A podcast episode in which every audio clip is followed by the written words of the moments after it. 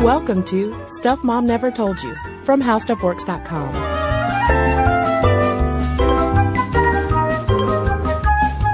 Hello and welcome to the podcast. I'm Caroline. And I'm Cristen. And today we're uh, tackling a topic that has been requested by several of our listeners, and that is military spouses.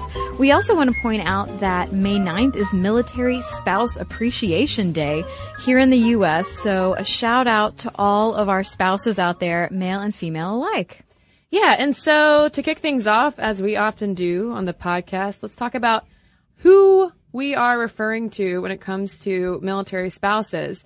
Uh, surprise, surprise it is largely women. Um, a lot of these statistics are coming from the 2012 demographics report for the Department of Defense, which is some scintillating uh, bedside reading. Yeah, I must say it, it's a lot. It's a lot of uh, a lot of percentages. Many percentages. So and, many. And women make up 95 percent of military spouses. Right. And, and military husbands, don't worry, we will not leave you out, but we, we just wanted to throw out a few of those stats to, uh, get started. But looking at who's married in the military, 50, about 56% of active duty military members are married, which is down from 60% in 1995. And if you look at the gender split, 58% of active duty men and nearly half, 45% of active duty women are married. Now, when you look at inter-military marriages, 6.3 of the Department of Defense's active duty members are in dual military marriages. Yeah, and female soldiers are a lot likelier to marry soldiers compared to male soldiers hmm. marrying other soldiers.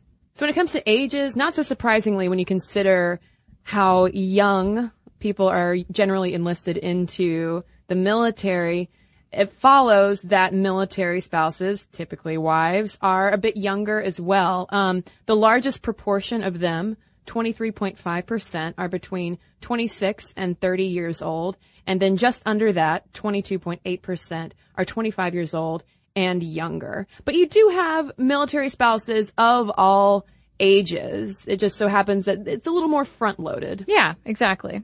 Um, and so, you know, I mentioned that we had gotten more than one request to, to talk about military spouses, mostly wives and and why is that? And uh, you know, we did get letters from a lot of people talking about some of the issues they faced as a military spouse.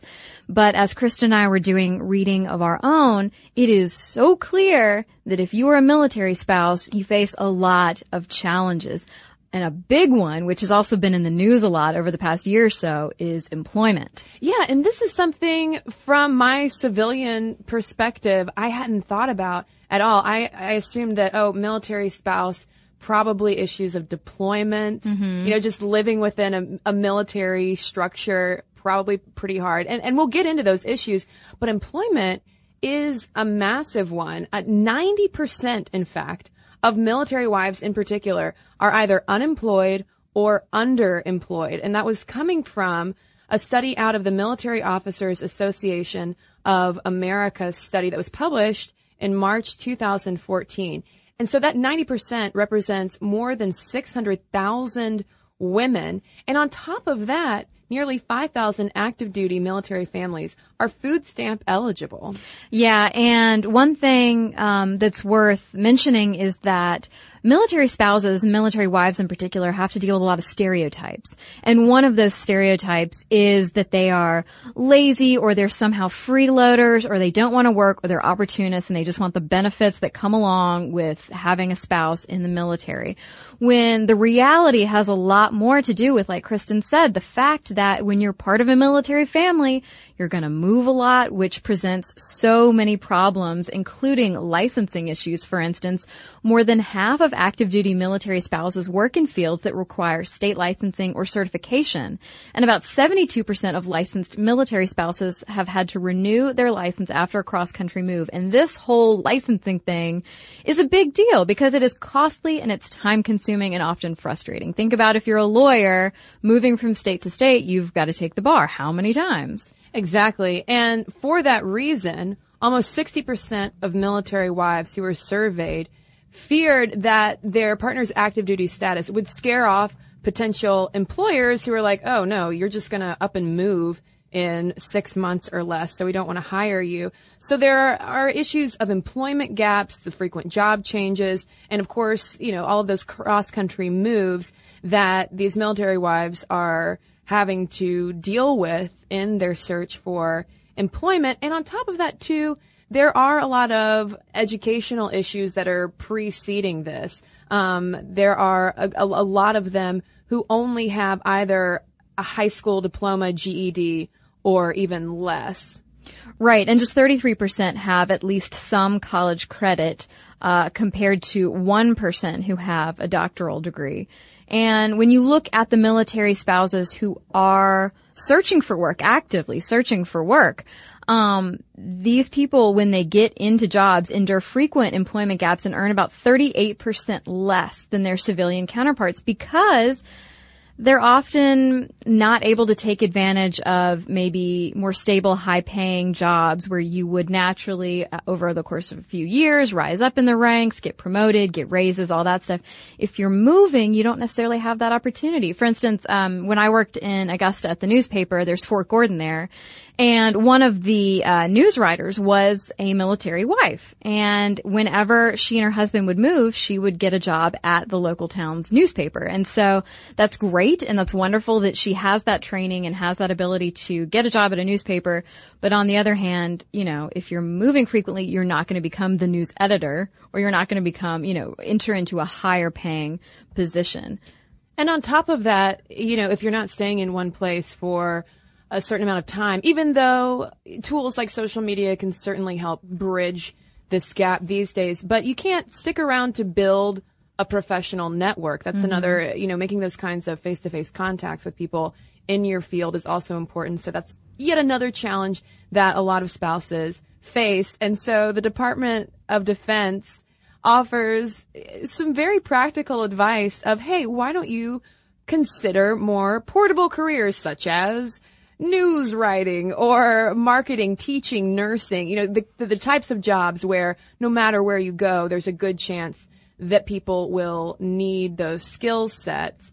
But even though that's very practical advice, the Department of Defense hasn't done necessarily the best job of going beyond just like, hey, well, you know, just get out, get out there, kiddo.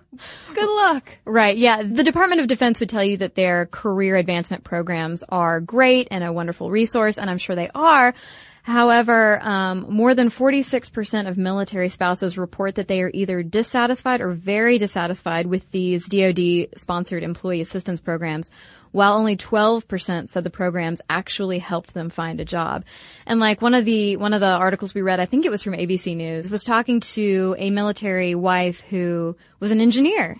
So you would think like, oh man, engineer, you can get a great job. Well, you know, if you move to a small town, not necessarily. And we should mention though that as of when we're recording this podcast, uh, the White House just announced that First Lady Michelle Obama and her initiative that she's been leading called Joining Forces is launching a new website to help specifically veterans and military spouses with finding jobs, setting up resumes. It sounds sort of like uh, almost like a monster.com for uh, military folks. Mm-hmm. So here's hoping that that can be yeah. helpful. So hopefully that will perhaps improve these numbers somewhat. Yeah.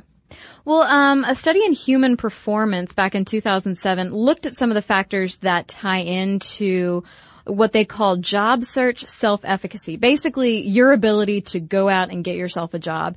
And they found that, you know, there's some things that are positively related to, to your, your success rate. And that's things like current employment status, education level, financial resources, the kind of stuff that you would typically think of. What's negatively related to military spouses being able to find work, um, and I feel like this is true for a lot of families, not just military families.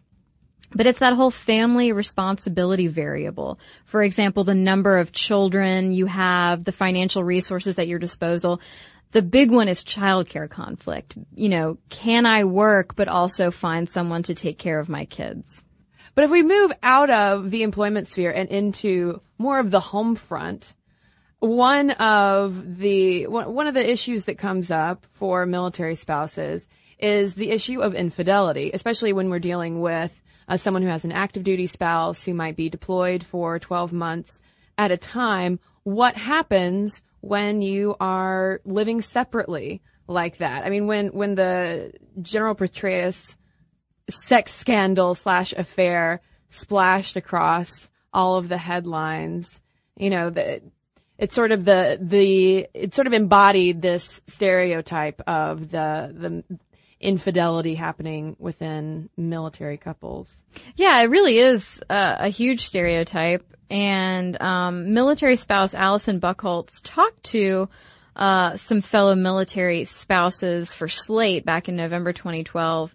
And this is right after the whole Petraeus affair hit the fan, uh, and everybody was talking about, you know, loyalty both to your country and your military, uh, as well as to your spouse. Um, and anyway, Buckholtz was saying that most military spouses I've heard from say plainly that marriage is hard regardless of the circumstances, but that the military environment seems to exacerbate the normal tensions that couples face. You know, whether that's money, whether that's children, or whether that's, as she says, extracurricular sexual activities.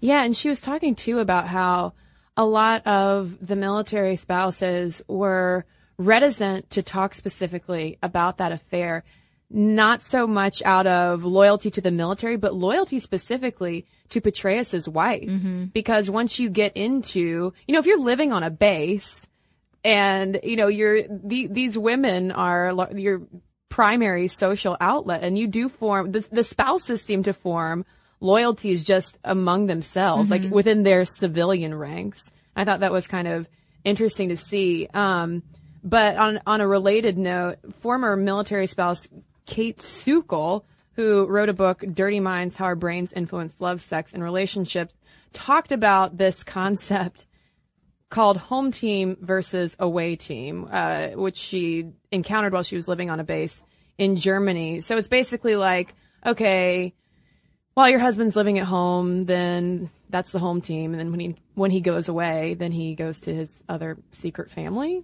Yeah, basically like he might have, it could be just women that he has sex with or whatever, but it could also be that he has an entire, yeah, like family overseas somewhere. But one thing that wasn't brought up in any of these articles, I will say, is there's no comparison of inf- like rates of infidelity mm-hmm. among military couples versus rates of infidelity among couples wherein there's a lot of business travel. You know what I mean? Or a musician who's touring a lot or whatever it might be. Couples who are separated for whatever reason. Yeah, I'm sure the the big influencing factor here is not the military, but the travel. whatever that travel is, yeah. whether it is a long business trip or whether it is a deployment. Right. Or I mean like if you are deployed and you're in the military and I'm sure it could be easy in a way to start a relationship with someone who is also in the military who you know might might be experiencing the same kind of mm-hmm. stress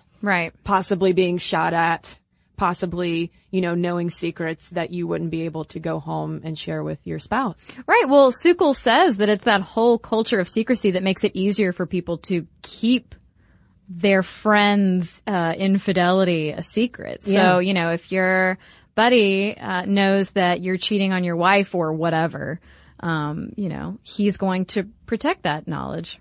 Well, and on, I don't want to say on a similar note because it, it, it's definitely not, uh, it's definitely more serious than just basic infidelity. But one thing I was curious about when, when reading about military spouses was how all of these conversations that have been going on about the issue of sexual assault within the military, how that relates to the issues that military spouses are facing. Because if military spouses are hearing, I'm sure, about these issues of sexual assault within the military, then it ha- the Venn diagram at some point has to overlap. Mm-hmm.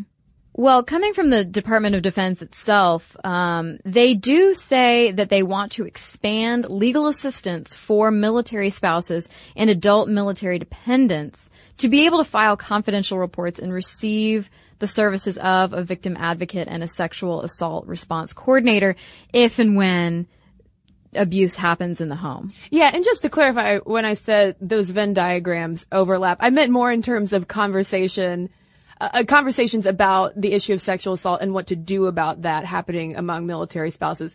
I was not trying to imply that eventually military spouses will abuse in one way or another their civilian spouses. But in instances when that does happen, as in the case of a woman named Bobby Heron, who is now divorced from a Marine, when those instances do happen, the military also has been slow mm-hmm. to respond, if at all, when military wives have, you know, reported issues of spousal abuse or mm-hmm. even spousal rape. Yeah, because there's that. It's kind of you know closing closing ranks. It's it's kind of that that desire to protect protect our own.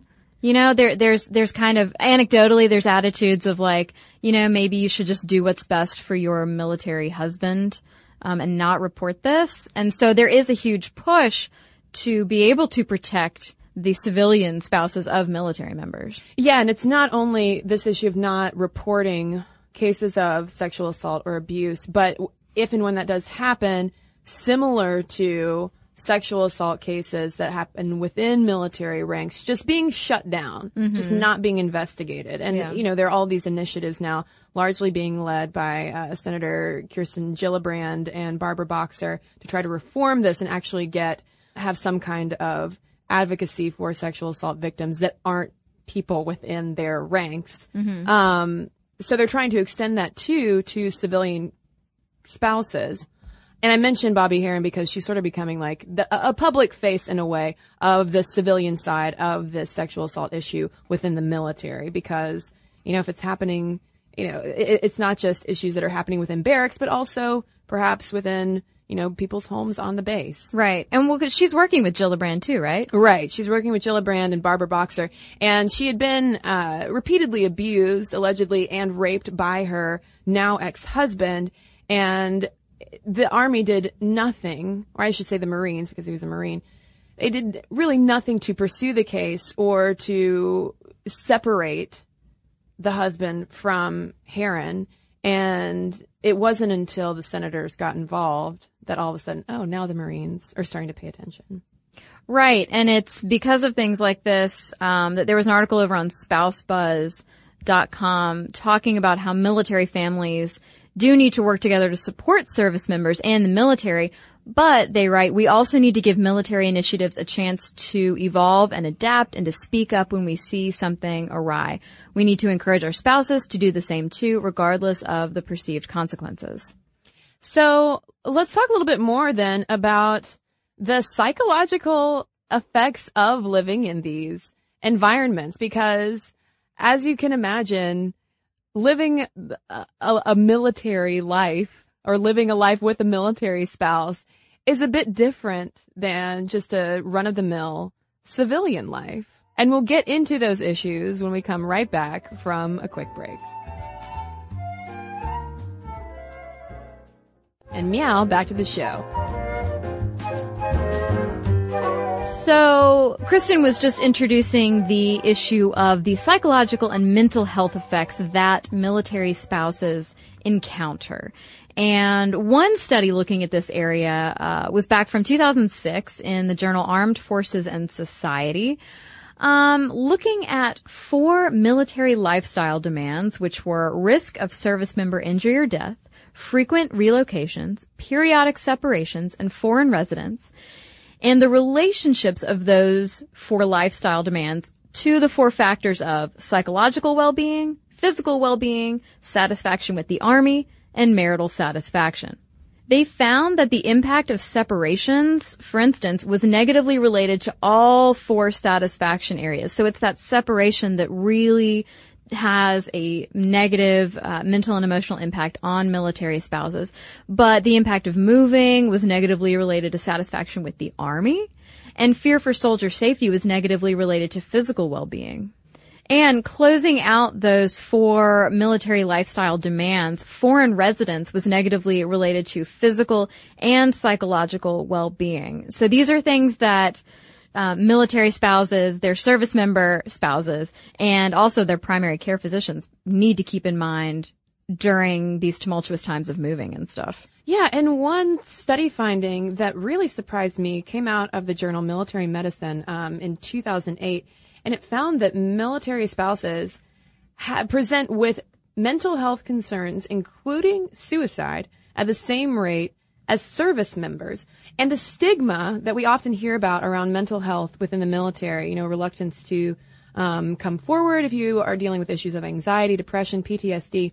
That stigma also extends, according to the American Psychiatric Association, to military spouses as well, with 66% reporting that they fear seeking assistance would harm the military career of their spouse. They think that mm-hmm. if they come forward and say, I am horribly depressed, this is terrible, military life is killing me from the inside out, that it will then, you know, somehow have a harmful effect on what what their spouse their spouse's rank. Yeah, that surprised me too. So you're not only dealing with the isolation of you know your spouse being overseas maybe or or being away, but you're also dealing with that isolation of feeling like you can't reach out. Um, and similarly, the New England Journal of Medicine in 2010 found that a lot of military spouses suffer what they call secondary traumatic stress. Um, basically that when they analyzed the records of about 250,000 spouses of U.S. active duty soldiers from 2003 to 2006, they found that multiple or prolonged deployments of service members led to a greater risk of depressive, anxiety, sleep, and acute stress reaction and adjustment disorders among those service members' spouses.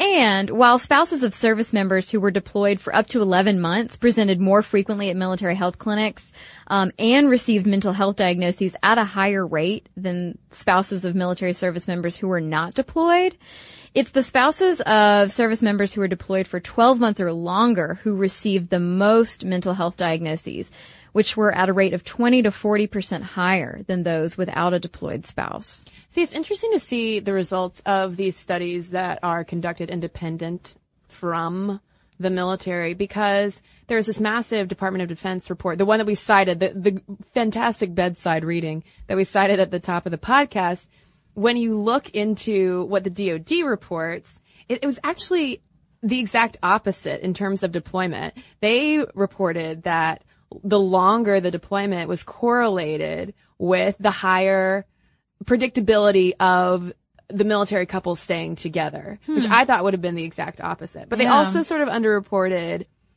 unemployment among military spouses. It seems like all of the the most negative aspects or underplayed right. a little bit it would well that i mean that ties into things that we've talked about on the podcast before as far as like how accurate is self-reporting? Right. And how accurate is self-reporting when the person you're self-reporting to is your employer? Right. Yeah or your spouse's employer. Right. Um, but it, just to give a little context to deployment to, to find out how many people are affected by this 51% of military spouses are separated from soldiers for 12 months or longer, largely due to deployments to Iraq and Afghanistan. And even when the soldier might come home and you expect, oh, then that's great, right? Everything's totally fine. Actually, that readjustment period of being home can be even more challenging than the time apart because as you can imagine, mm-hmm. hopping right back from a war zone back home is uh, not so smooth as we have seen from the escalating rates of suicidality, alcohol abuse, PTSD among soldiers returning back to the home front. And in terms of kids, the Department of Defense reports that most of them cope fine, which again, grain of salt a little bit because this is coming from the Department of Defense. I can't imagine the U.S. military be like, the kids are suffering. What are we going to do? Let's bring everyone home. Oh wait, no, we can't do that. Uh, but they did acknowledge that among the oldest kids, apparently a tenth to a fifth reported serious coping problems that you mm-hmm. see with, you know, behavioral issues, problems with grades in school, etc. Yeah, well, I mean, that's a lot of emotional turmoil. Oh, absolutely. I mean, I remember when my oldest brother was deployed to Iraq the first time around for ye old Persian Gulf War way back when. And even though the casualties for and the length of that war was it was very small, but still just like the stress level in our household was massive. Yeah. Remember, my mother was always on edge. Absolutely. Well, military husbands, we have not forgotten about you, although according to Career Builder, you're feeling pretty invisible at the moment. An article back in 2012 uh, talked to male military spouses um, who basically were saying that they feel really alienated basically from the female dominated spouses club, sometimes just called wives clubs. And they struggle to find a community that knows what they're going through. Um, a lot of guys said, you know, I was handed a spouse manual that was pink. Or all the articles out there are telling women what kind of high heels to wear for a homecoming celebration. That doesn't really help me. Um, there's also the issue of that whole gender role reversal that it's it's the warrior wife going off shooting the big guns and the husband staying at home changing the diapers and the idea that that stay at home dadness is so hard to adjust to. And perhaps because of those complications of the, the, the gender identity of maybe feeling even more isolated as sometimes lone male military spouse, the rates of divorce for uh, female soldiers married to civilian male civilians is much higher than when you flip it for the more traditional, uh, you know, male military male soldier married to civilian wife. In fact, the divorce rate for female military personnel is more than twice as high. Um, and they think that it might be because of the gender issues, but also because women are likelier to marry someone else in the military.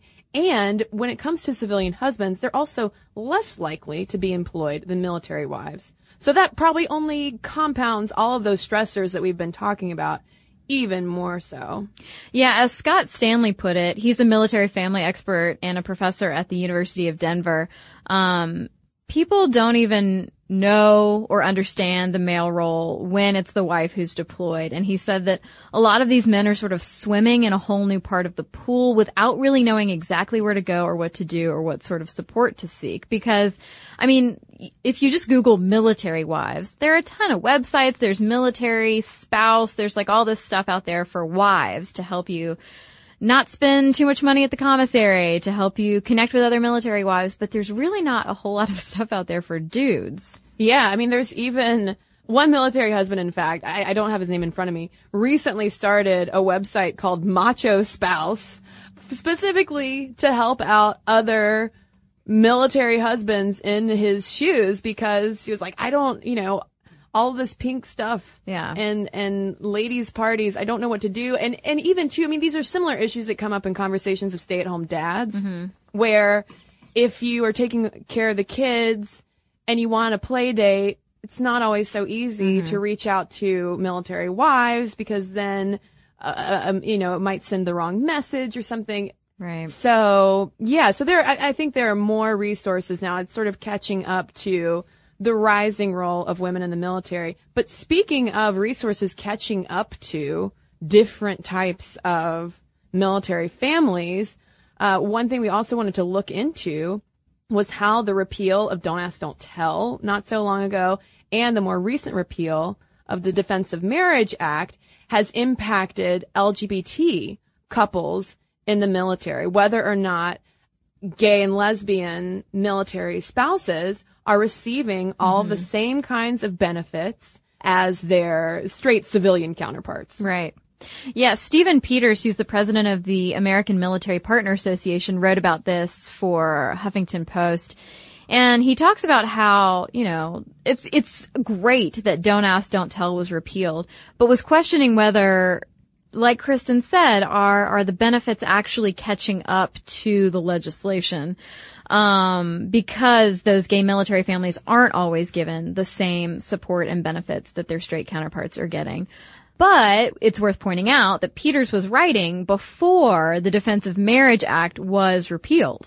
Yeah, with the repeal of DOMA, that eliminated the federal distinction between uh, heterosexual couples and same-sex couples. And so now the official line in the U.S. military is that no matter what your coupling looks like, married couples in the military will all receive the same access to the subsidized housing, childcare, TRICARE, which is the military's healthcare. And before this, I mean, this is a giant boon to LGBT families in the military because before this, you, you weren't guaranteed if you were a military spouse that you would be able to live on base with your spouse. You would not receive TRICARE. You would not receive help with childcare and all of these, you know, Im- very important benefits that military families receive and should receive for, you know, the service that they're offering. Um, and so DOMA has been huge to kind of circle, like, I guess sort of close the gap with Don't Ask, Don't Tell, actually enact it, you mm-hmm. know, and give them the benefits they were missing out on. Although there have been issues, particularly within the National Guard, this was reported on recently in the New York Times, about how on a state by state basis, particularly ones where gay marriage is not legal, there have been issues within the National Guard of issuing ID cards to gay military spouses. Right. This was an article in the New York Times that pointed out that nine states, Florida, Georgia, Indiana, Louisiana, Mississippi, Oklahoma, South Carolina, Texas, and West Virginia said that the issuing of ID cards violated their state constitutions and would not provide them at National Guard facilities which fall under state control. Oh, but in addition to these kinds of efforts to sort of rectify the situations for LGBT military families that have only until recently been, you know, re- receiving unequal benefits, if any benefits at all. Um, there are several efforts to support military families, particularly in a time where the military has endured a lot of budget cuts, eh, which has trickled down to military families. I mean, we mentioned earlier that 5,000 active duty families are food stamp eligible. Um, and if you are in a military family, even though you might receive a lot of government benefits, that does not mean that you probably aren't living on a pretty tight budget. Right. And at the top of the podcast, Cristen mentioned uh, joining forces, which is that national initiative led by the First Lady and Jill Biden uh, to engage society basically to help our service members and their families get a leg up basically. Give them the opportunities and the support that they have earned. So they have initiatives that involve education employment and wellness. Their goals involve bringing attention to the unique needs of America's military families, but also, as they say, uh, to inspire, educate, and spark action from all sectors of society to ensure that veterans and military families have the opportunities, resources, and support that they have earned. I mean, and that sounds fantastic for sure. And for, I mean, for commissioned officers in the military, the situation is, is a lot better. But you have to remember too that these days, a lot of times, the soldiers who are enlisting typically come from lower socioeconomic areas. They are typically not as educated. They don't have as many resources walking into this as someone who is perhaps going straight into college, going to go on that more traditional career path. And so, um, and that it trickles down to, you know, their spouses and to their families. I mean, a lot of these, uh, couples also have children they're caring for as well. And so these kinds of resources are, are very important to them. I mean, they're even base wide baby showers that organizations will host just to make sure that military wives have enough diapers and onesies and all of these things because it's not easy living on a military paycheck Sure. at all. Absolutely. Um, and you know, one thing we were discussing uh, uh, regarding the whole employment issue uh, was the fact that when you're moving, it's hard to develop those professional networks that that can help you get a leg up.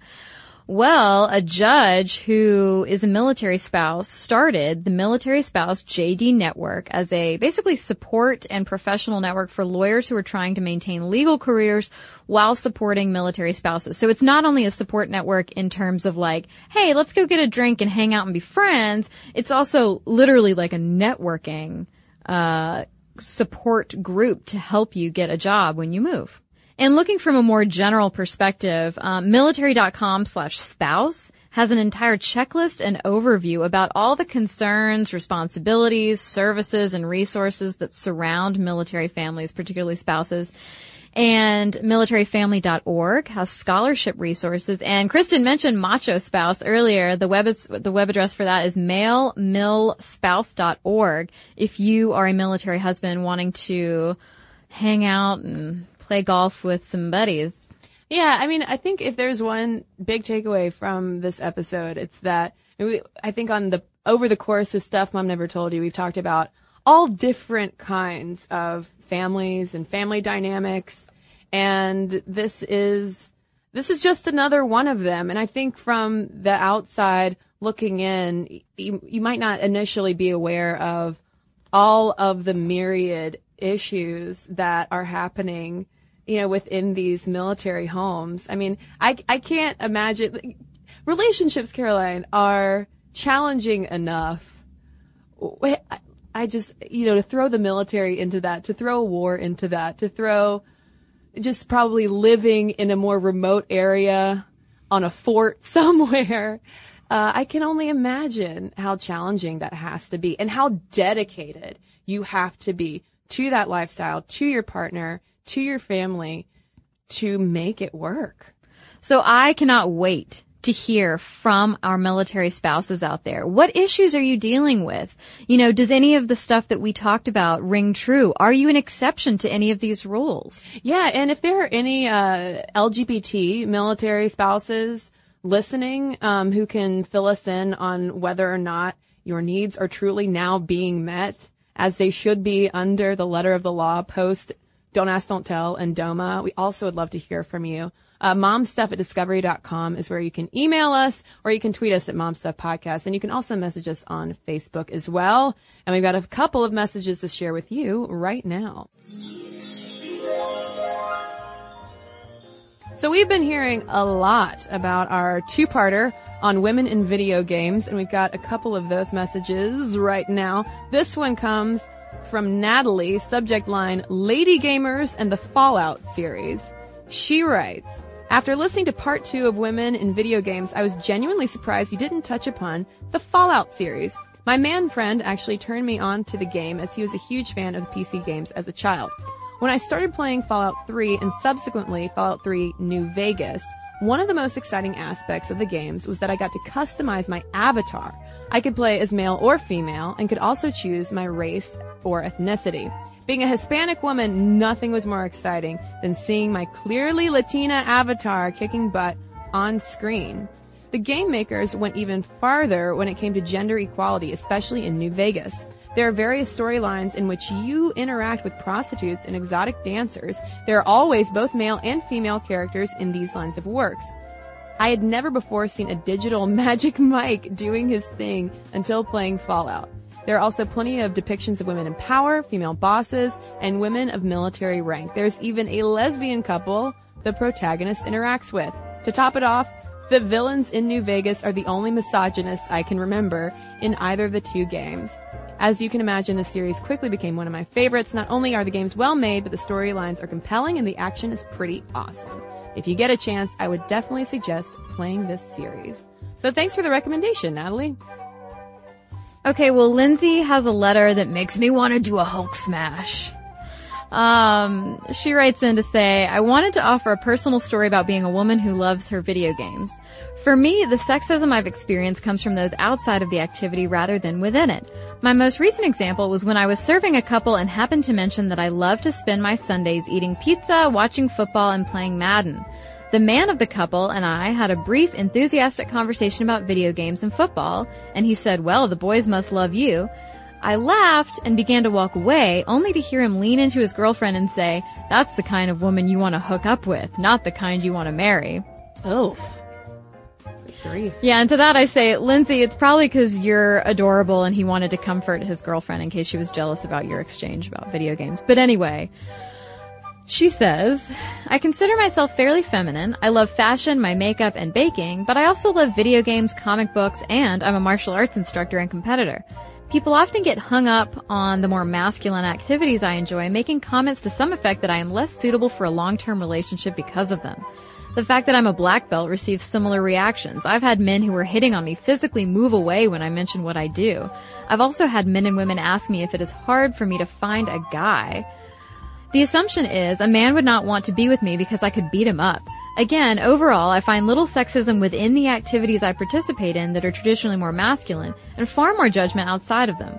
The worst part is that the assumptions aren't about me as an individual, but about my value as someone's future wife. So I'm sorry you have to deal with that, Lindsay, but thank you for writing in. And thanks again to everyone who's written in to us. Momstuff at discovery.com is where you can email us. And if you want links to all of our social media presences, every single one of our podcast blogs and videos, there's one place to go, and it's stuffmomnevertoldyou.com. For more on this and thousands of other topics, visit howstuffworks.com.